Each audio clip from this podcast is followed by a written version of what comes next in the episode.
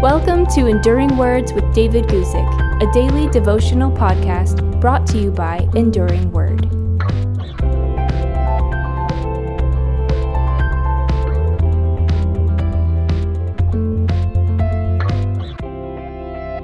Today I want to talk to you about some perfect logic and read you from 2 Kings chapter 7 verses 3 and 4. Let's take a look at that together. We read this. Now there were four leprous men at the entrance of the gate, and they said to one another, Why are we sitting here until we die? If we say we will enter the city, then the famine is there in the city, and we shall die, we shall die there. And if we sit here, we die also. Now therefore come, let us surrender to the army of the Syrians. If they keep us alive, we shall live, and if they kill us, we shall only die. Now, the context of 2 Kings chapter 7 is that the city of Samaria was under siege and near total starvation. God promised to turn the situation around within 24 hours. And these verses explain the start of how God did it. Remarkably, God used four lepers to change everything. But first, something had to change in those lepers. You see, these four lepers stayed at the entrance of the gate because they were not welcome in the city.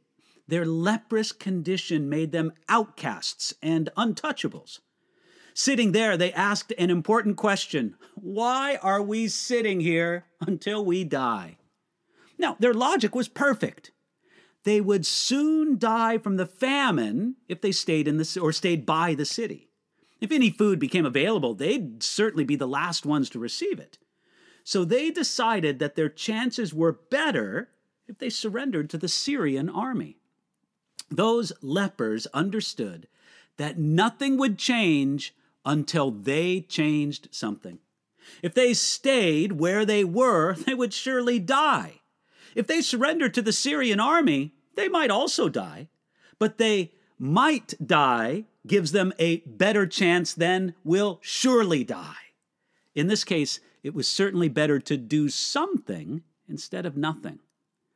This perfect logic applies in many situations, but in particular, it applies spiritually and eternally. There are two possibilities for every human being. You can do nothing and you will certainly perish you'll suffer the fate common to all of those who refuse to repent, believe, and seek God in Jesus Christ. Or you can do something. Perhaps you fear that it won't work to repent of your sins and put your trust in Jesus Christ for now and eternity. But remember, the other option, the option of doing nothing, means that you will certainly perish. The great news is that while the four lepers had no promise of rescue if they surrendered to the Syrian army, every person has the firm promise from Jesus Christ that they will be rescued if they surrender to the Savior. Jesus said in John chapter 6 verse 37, "The one who comes to me I will by no means cast out." The lepers did not have a promise of being welcomed, but you do. Jesus promises to welcome you. So today, make use of some perfect logic.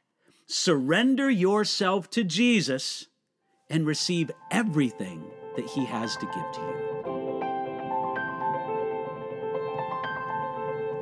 Thanks for listening to Enduring Words with David Guzik. For more information about David's ministry, visit enduringword.com.